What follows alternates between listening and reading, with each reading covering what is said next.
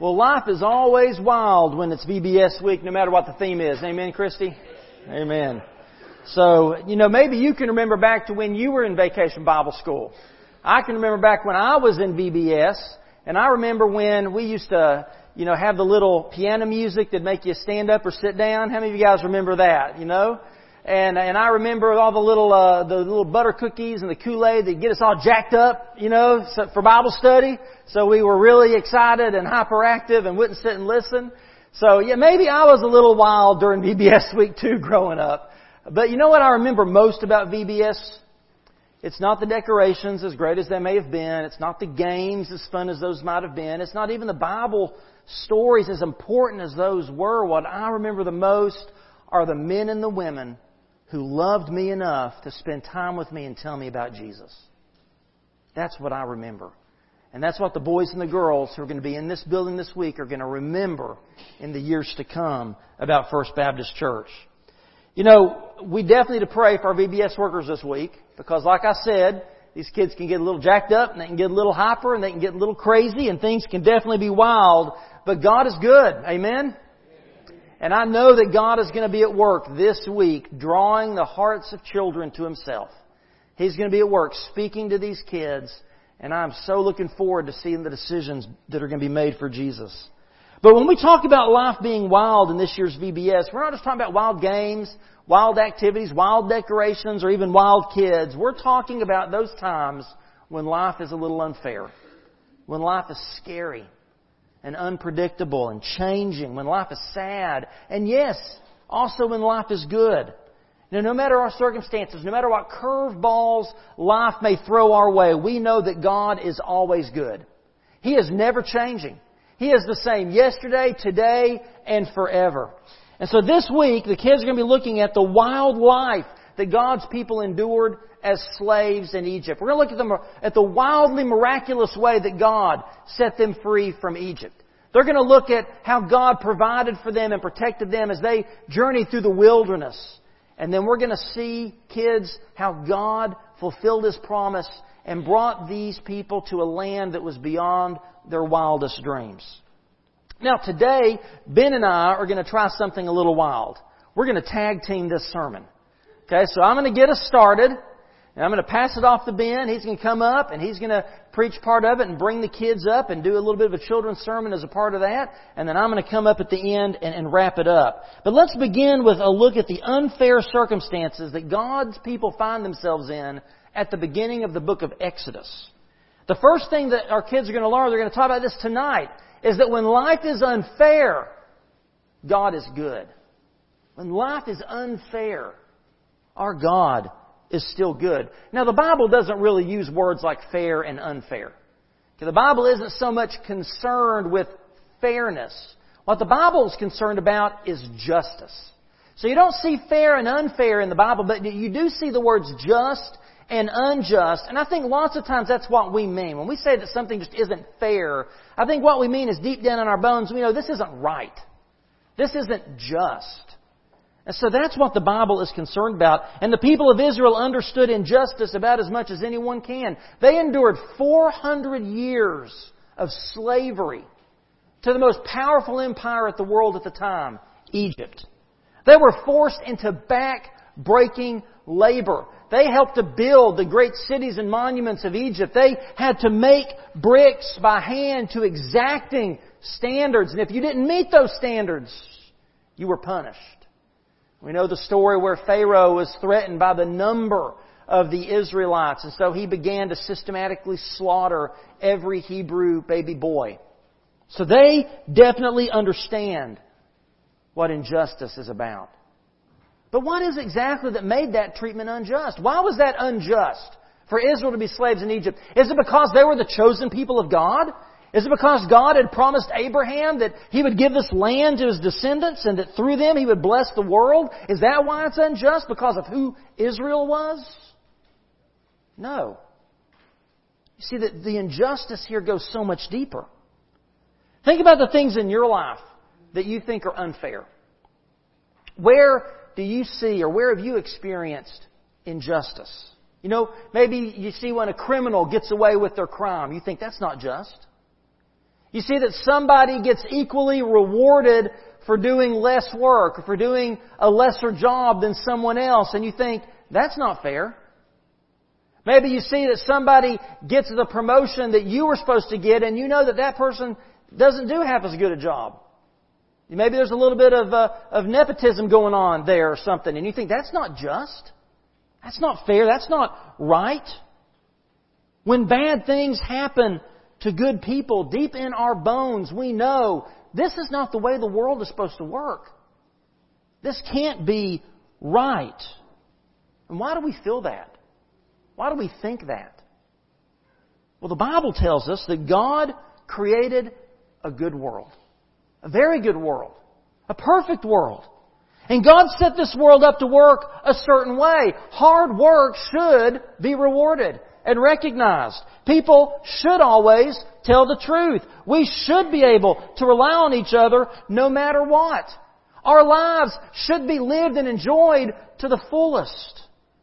We were meant to live lives of wholeness, beauty, and peace. And people, all people, are created equally in the image of God.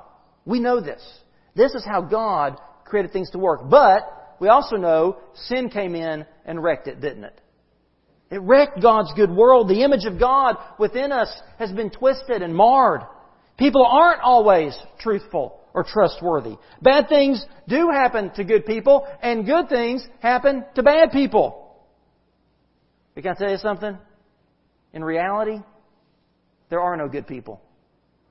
In reality, we're all bad people. We're all sinners. And anything good that happens in any of our lives is mercy. That's grace. See, from our perspective, we think, well, bad things are happening to good people, good things are happening to bad people. But from God's perspective, we're all sinners. We're all bad. There are none that are good. No, not one is what the Bible says. We've all fallen short of His glory, of His perfect intention for the world. None of us measure up. But there is enough of God's image within us, still, marred as it is, to know that the world is broken. Things should not be the way they are, and we long to put it back together. We ache for Eden to return to that garden where everything was as it should be. We long for God's promised land. All of us do. But the problem is we can't get there on our own. We're like Israel. We're captives. We're slaves to our sinful nature, to our brokenness. It reminds me of when I was a kid. And one time I was at a neighbor's house and I was playing and I got my head stuck in a wrought iron fence. And if you've not noticed these ears, they stick out pretty good. I could not get my head out of that. No matter how hard I tried, I pushed, I squirmed, I tried this way, I tried that way, I couldn't get out. So my friend had to run to get my parents, and after a lot of Vaseline around my ears and cutting a lot of the hair on the side of my head and dad pulling on the bars while mom's pushing on my head, I finally got unstuck. But I couldn't do it on my own. I had to have my parents come and help me out. And that was Israel. Enslaved in Egypt. Powerless on their own to change their circumstances. But just like my mom and dad was to me, God was good to them. And God came and He did what they could not do and set them free. Because guess what? God is greater than Pharaoh and He's more powerful than Egypt. And the same is true for you and me. See, we're stuck. We're stuck in our sin. We're stuck in our own mistakes and failures and rebelliousness, but God is good.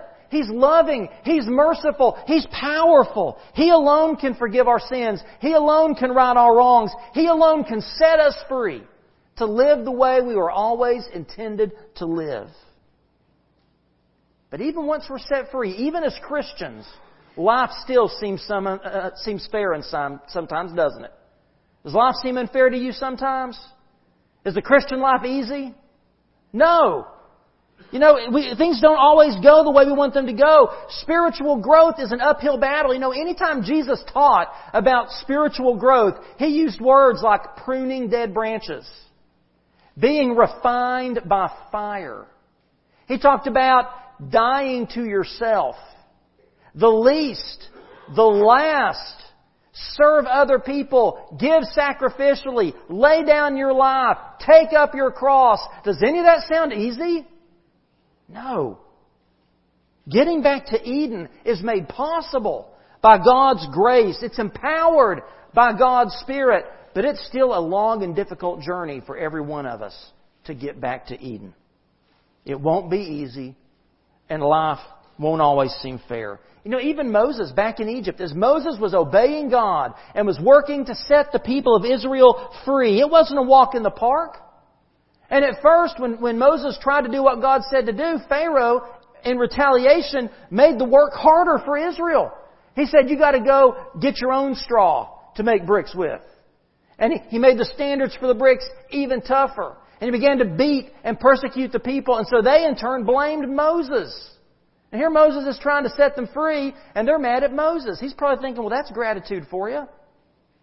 Moses had to constantly put up with Pharaoh changing his mind. Every time a plague would come, Pharaoh would say, all right, Moses, tell God to call it off. I'll, I'll let your people go. And as soon as the plague stopped, he changed his mind. He pulled the rug out from under Moses. That happened nine times before that tenth plague finally broke him. I want you to listen to Moses' conversation with God after that first confrontation with Pharaoh. Listen, listen to this in, in Exodus chapter 5, beginning in verse 22. Moses returned to the Lord and said, O Lord, why have you brought trouble upon this people? Is this why you sent me? Ever since I went to Pharaoh to speak in your name, he's brought trouble upon this people. And you've not rescued your people at all. And then the Lord said to Moses, Now you will see what I will do to Pharaoh. Because of my mighty hand, he will let them go. Because of my mighty hand, he will drive them out of his country. And God also said to Moses, I am the Lord. I appeared to Abraham, to Isaac, to Jacob as God Almighty, but by my name, the Lord, I did not make myself known to them. I also established my covenant with them to give them the land of Canaan where they lived as aliens. Moreover, I have heard the groaning of the Israelites whom the Egyptians are enslaving, and I have remembered my covenant. Therefore say to the Israelites, I am the Lord. And I will bring you out from under the yoke of the Egyptians. I will free you from being slaves to them, and I will redeem you with an outstretched arm and with mighty acts of judgment. I will take you as my own people, and I will be your God. Then you will know that I am the Lord your God, who brought you out from under the yoke of the Egyptians and I will bring you to the land I swore with uplifted hand to give to Abraham, to Isaac, and to Jacob. I will give it to you as a possession. I am the Lord. When life seems unfair, God is good. God's hand is mighty. God hears our cries. He remembers the promises in His Word, and God will rescue you. He will set you free. God will redeem you with His outstretched mighty arm. God will take you to be His own people and He will be your God. He will bring you to that glorious future that He has promised. He is the Lord and He is good. Amen. Ben? See if my mic's working. It is. I think it is fitting uh, that we're actually doing this today, David, because on VBS week it takes everyone. It takes everyone and every single part. So we have lots of people that have been working behind the scenes, and then this week we have people doing snacks, people continuing to teach, and every single part is equally important uh, for the grand vision of what VBS is. So I think it's uh, a neat image that we're both tag teaming this today. Um, our next point is when life is scary, God is good. Psalm 23 verse 4 reminds us, even when I walk through the darkest valley, I will not be afraid, for you are close beside me. You know, I started working with kids when um, I was a junior in high school and went to a church camp and uh, a summer camp. I was out there all summer, had different kids, and I remember one of the first groups I had was the littlest kids that I had all the whole summer. Uh, we were having a great time. It was out, the camp's out in the middle of nowhere. I, I still don't think they get re- cell phone reception today, uh, especially back then. And uh, we had walkie-talkies, and I was out there at an outdoor pavilion playing games with kids. And this is one of those moments. Life gets scary, and sometimes it's pretty quick. Uh, we had a storm go through last night. that was kind of scary. And in the middle of playing with these kids, I, I noticed the, the clouds were getting dark. They were surrounding us. And all of a sudden I get a call on the, on the walkie-talkie that, uh, there's a tornado that has touched down on, just around the lake. And that's about to get really bad. And there's not enough time to get anywhere else except any cover we can get. So with our best face forward, we uh, got the kids and we were at an outdoor pavilion. They had a concrete uh, stage kind of like this and then there were storage rooms under the stage. So we emptied out those storage rooms. We got all the kids underneath. Uh, really didn't tell them details of what's going on, but we knew things could start getting scary. And we started praying and we started singing this little light of mine, even though we were in the complete dark and we sang Amazing Grace and we were just singing church camp songs, just getting the kids and they could start hearing the sounds of the wind outside. Life gets scary sometimes. We made it through and, and by God's grace and came out and we had all these tables set up, kind of like our round tables. And just imagine, these round tables had been rolling all the way across the field. That's how strong the winds got.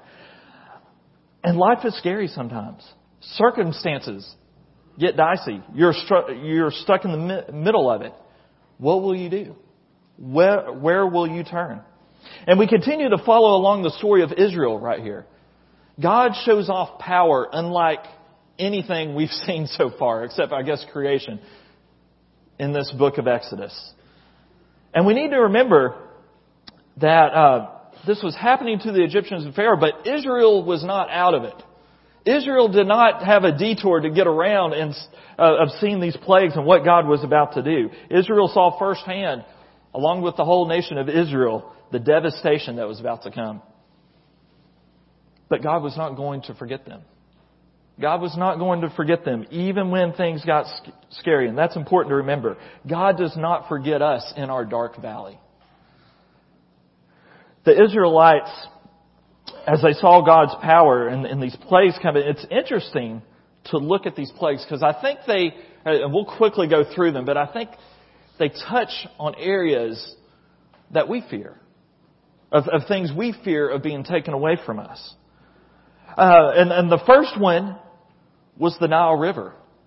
And I, I, this was the heart of Egypt. The Nile River is where they were settled, and this was the lifeblood of the nation. If something happens to this river for the future, then this nation does not exist. And that's the first plague that happens. Water turned into blood. I just think life gets fearful for us sometimes when things out of necessity that we take for granted are taken away from us. The second plague is also associated with the Nile. It says frogs swarm from it and infest the land. And Egypt also had gods, false gods, that they believed were in control of all of these. So one by one, the Lord is turning these things over in His hand. Pharaoh thinks he can replicate these things. He brings these magicians and they're showing these illusions and things that really aren't real. And gradually the seriousness of these plagues continue to get scarier and scarier. And then the work of the magicians and their effects diminish more and more. Egypt had a god of earth. And guess what? Aaron strikes the earth with his rod and gnats scatter. And I don't know about you, living here in Georgia, uh, I've discovered there's a gnat line. Uh, and when you get in southern Georgia, those are enough for me, uh, getting that. So I can't imagine all the gnats all over the whole land. The fourth plague, God makes a distinction between the people of Egypt and the Lord. So this is the first one that He shows not only the rest of the plagues had kind of happened to everybody, but this one he makes a distinction. This one's going to happen to Egypt, but not my people. God remembers. Remember, God remembers his people in the valley. He, he showed not only I can make this happen, but now this discomfort, this, this destruction is coming straight for Egypt. Flies swarm and they destroy the land. With the fifth plague, there is another devastation uh, distinction in the plague. All the livestock in the field. So their livelihood that's seen in horses and cattle, camels and herds and flocks, they all die. For the Egyptians, they all die.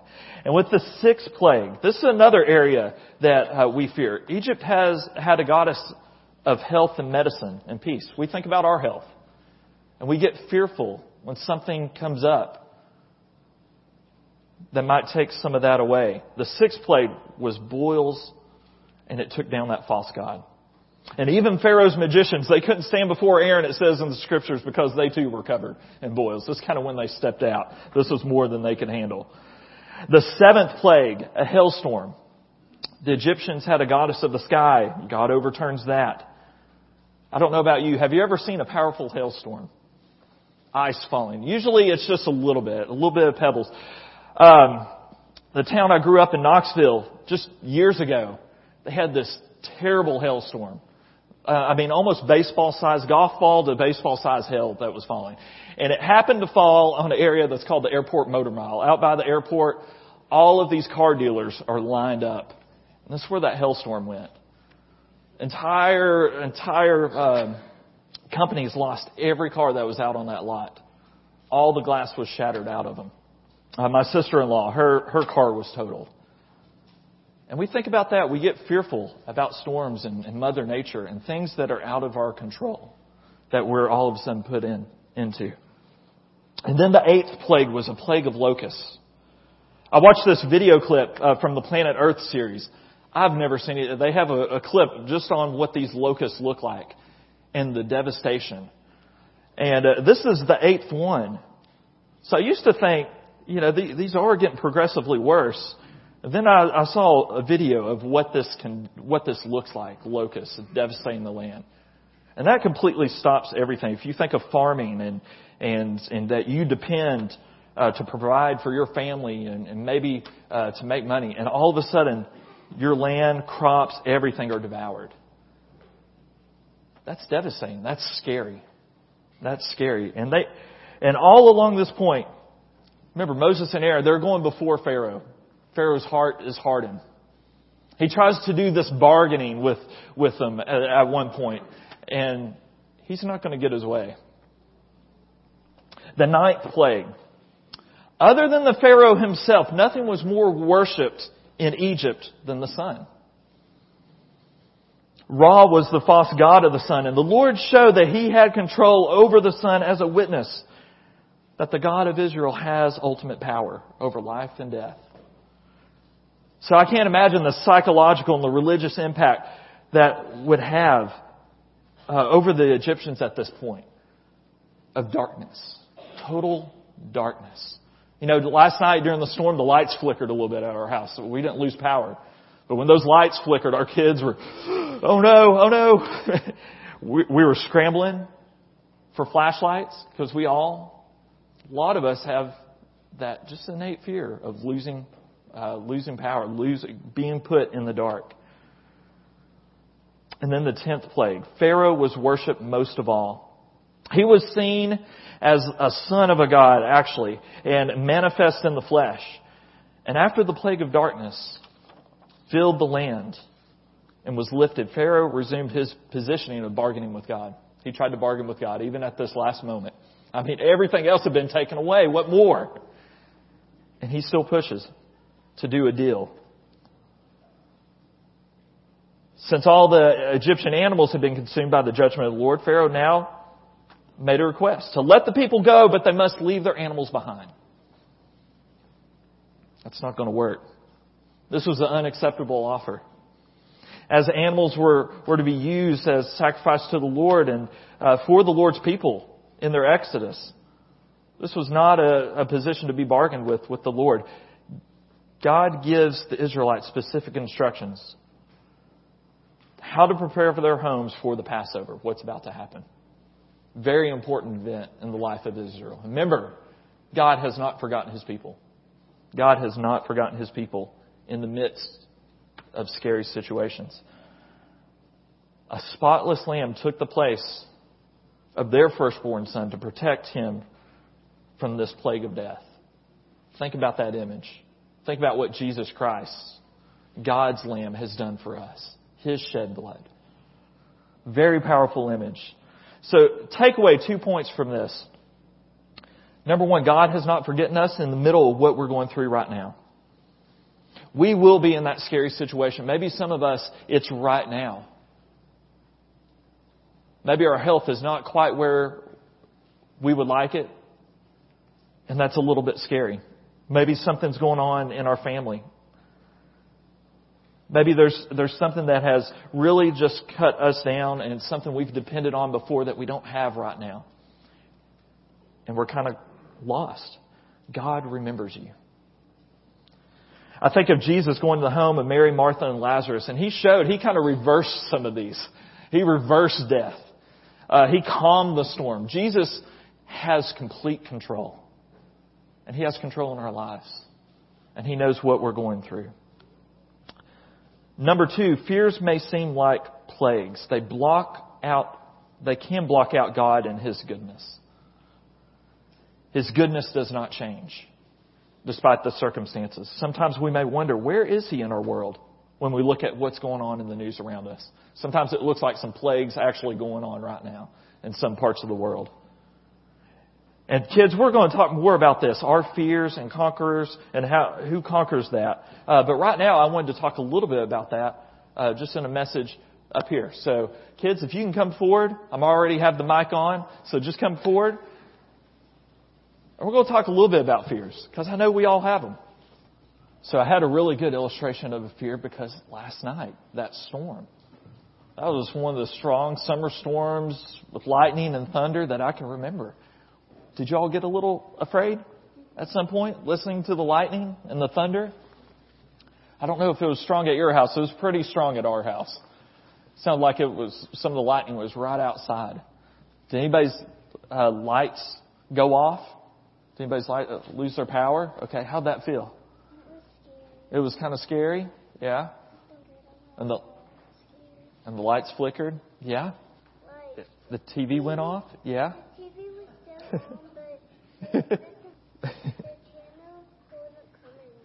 oh, it couldn't, channels couldn't come on anymore. That's scary. We don't get, we rely on our TV channels and they're not coming on anymore. Well, I want to show you a few things in here. Nothing in here will hurt you. Okay? But I've already had a few screams because of what I brought, so just warning you. Is anybody afraid of these? Okay. Snakes. Snakes. There's some people cringing right now out in the pews right now. Snakes can be a little bit scary. Some of you are like, oh, no, those are pretty neat. Yeah. Um, snakes. Anybody scared of snakes? Yeah? A little bit scared of snakes? I was hiking one time and I was the second person in line. always be the second person in line. I was behind my cousin and he jumped right over a timber rattler that was asleep on the trail. He jumped over it and I almost stepped right on it. That was scary. Is anybody scared of these? Ooh, okay, all right. I see the spider people. All right, spiders. Huh? Yeah, spiders.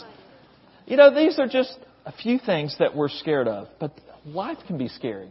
Just other things in life, not just animals and, and storms, but there's there's times in life that we're, we're just a little bit scared. And who is always good, no matter what's going on when we're scared? Yes, yes. Jesus, God, yes. All yes.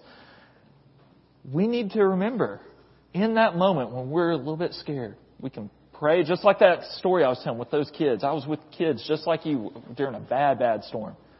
And we prayed. We knew God was good. We prayed for Him to, to watch over us. And we sang songs to Him, remembering that He's good. And we're going to do that at VBS. So I want you all to remember tonight, come back tonight. Remember, if there's a friend you haven't invited yet, it's not too late. Invite them. Tell their family. Tell you, tell your parents. We need to invite this family, this neighbor. And they can come tonight, okay? To VBS. Okay? If you haven't signed up, parents, help us out by signing up tonight, uh, online today. That'll save a little bit of time. All right, thank you, kids. You can go back. When life is scary, God is good. Our next next point: when life changes, God is good. When life changes, God is good. How many of us like change? I saw one hand quickly, but then they changed their mind. Um, just looking out at where everybody's sitting, and I kind of guessed where a lot of you would sit, uh, besides some of you being moved from kids. We don't like change, do we? Even from the pews we sit in. Maybe except for uh, vacations, right? Vacations during the summer. Uh, that, that's an acceptable change. Going to a destination, uh, but a lot of times we know that destination. We go back to there, don't we? Even our vacations can be uh, familiar. Sometimes we don't even like changing those things. How excited and celebratory the Lord, uh, the Israelites must have been when the sea split and God's people uh, passed through the waters. Then turning back and Pharaoh, this great enemy and his armies, are swept away. But guess what's about to happen? Their circumstances are about to change, isn't it? Even though they were, they were conquered, they were basically slaves in this land, they were comfortable. And they're about to be moved out. And then the grumbling and complaining start happening almost immediately when they leave Egypt. It's kind of crazy, right? But aren't we the same way? Aren't we the same way many times? It says in Exodus 14, 11, and 12, the people make it out like Moses is forcing them out of Egypt. What? What have you done to us? Why did you make us leave Egypt? It's unbelievable. but you know, we resist change as well. We kind of re- like to remain in the routines of things. Same pews, same places to eat right after church, same morning routines, same evening routines. These can all, be all well and good, but we are creatures of habit, and that includes being in, sometimes in a rut spiritually. And sometimes maybe we're going through this change in order to teach us something, in order for us to grow. You know, sometimes having opportunities right in front of us to serve the Lord, to maybe, uh, if we're not having a consistent quiet time, to, to set those, that's going to require a change in us. And we don't like to be moved sometimes from that. It requires a change to our plans. Maybe a change to our comfort zone to, to serve in a way that we haven't served before. Maybe a change to our surroundings. I often say to my youth on a retreat or a camp or mission trip, now don't forget the things you've learned here from the Lord and, and the way you've grown, and the challenges of spiritual growth that these speakers and, and the lessons and quiet time to put into you because when you get back, it's easy to fall back into the routines of the way things are. Because we're demanding a change, but it's hard to get there. So spe- being on a spiritual high at camp is easy. The test is when you get back. Being inspired when you come to hear David's messages every Sunday is a good thing, but it's what changes in us also between Monday and Saturday is the key. It's a constant battle in our flesh and our desires because we swing back into the routine. We fall back into a rut. It's easy to get distracted by many things that we do over and over and over again and not increase our relationship with Jesus. When we aren't seeking Lord, it's easy to fall back. So that's why we can have those mountaintop experiences, you know, spiritually, going somewhere, having a new experience, and then right when we get back, maybe even on the car ride home, there's a yelling or argument going on. Or we hear these great truths being preached week after week. But then we're kind of at each other about where to eat right afterwards. It's kind of petty stuff, but we do it. We're kind of like the Israelites. They were on a mission to trust the Lord. They had already seen all these grand things I just talked about with the plagues. It's kind of hard to wrap our minds around the grumbling and complaining, but when we really take a serious look about who we are, we would have been right along with them. But the Lord is still at work even when circumstances change, even when it's out of our control, even when it doesn't seem that maybe this is the best route, it's a different route. God is still in control. And we need to look at our attitudes. A lot of times ourselves, we are getting in the way of people seeing the love of God. This is what happens to the nation of Israel in the wilderness. It's kind of a consequence of, of, of their actions and uh, or inactions and their grumbling. So they're going to be wandering the wilderness. Uh, and God was providing everything that they needed. He was there. Remember, His goodness was always there. He provided quail. He provided manna for them. Kids, quail, like a small bird, a little bit smaller than chicken. I don't know how they taste. I haven't tried quail. Manna, we don't really know. Grain from heaven. Heavenly cornflakes. We don't know. Uh, But God knew how to provide for them. He knew just how much to provide. In fact, when He gave them manna, there was a consequence for even storing more. Because we're like that too. We, we want to hold on. This isn't going to be enough to get me through. We hold on. And the manna wasn't good in the morning, the stuff that they held on to. As I close, from Mission McDuffie this week, um, we had a great experience serving and and about changes in circumstance. This often happens at a Mission McDuffie site. Someone that's nearby, maybe a neighbor, comes over to see what's going on.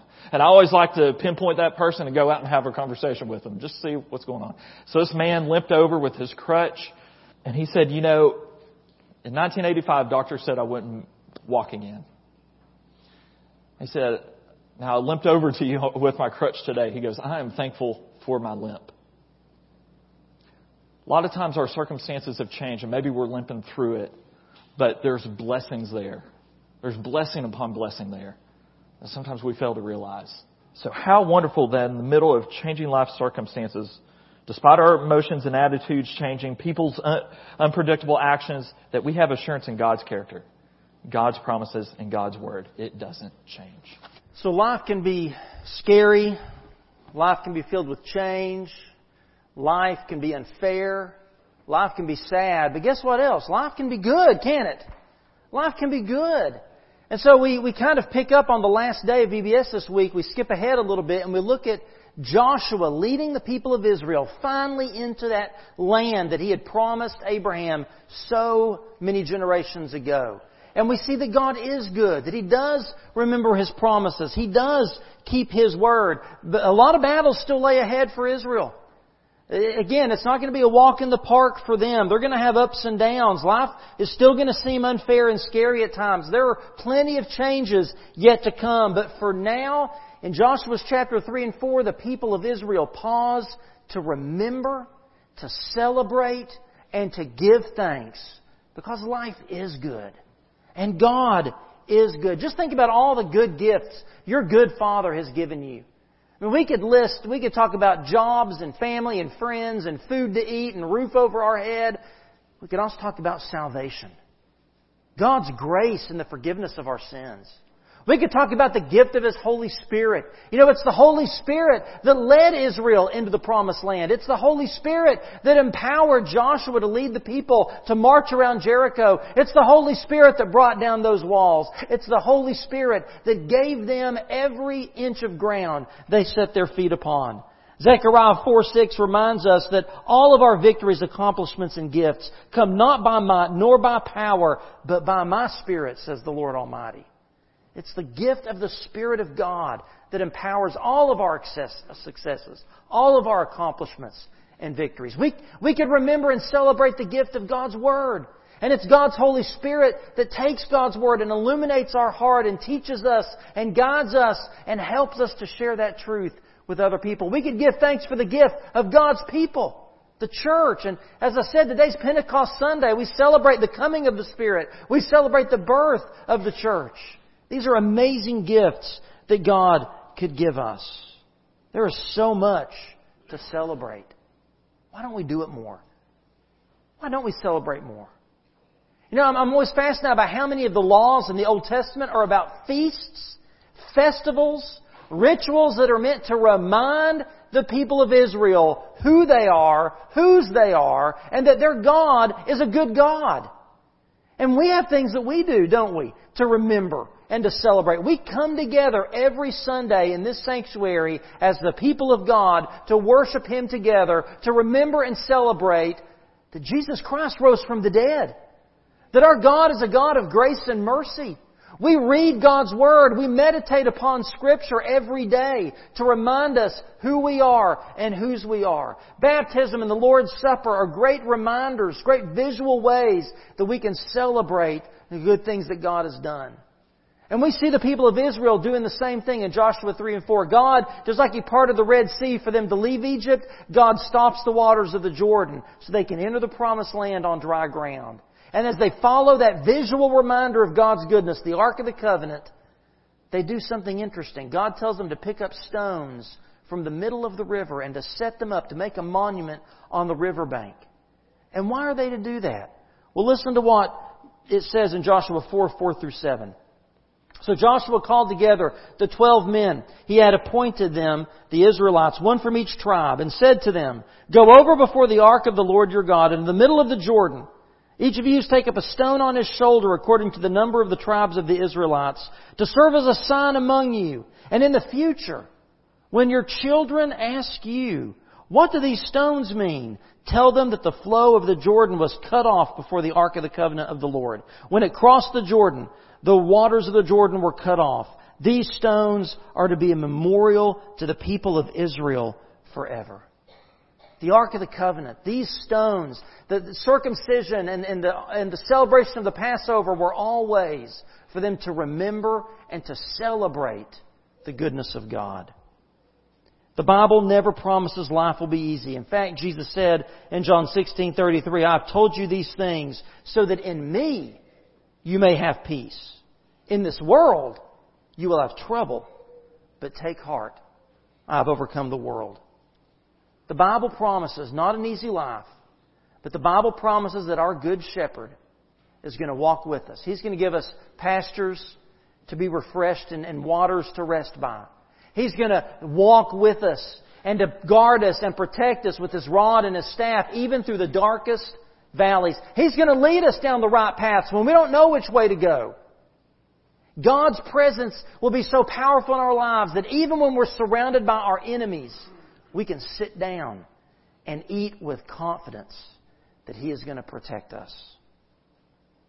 We all are going to experience times when we're sad, when we're lonely, when we're afraid, when it seems like our world is turning upside down. But guess what?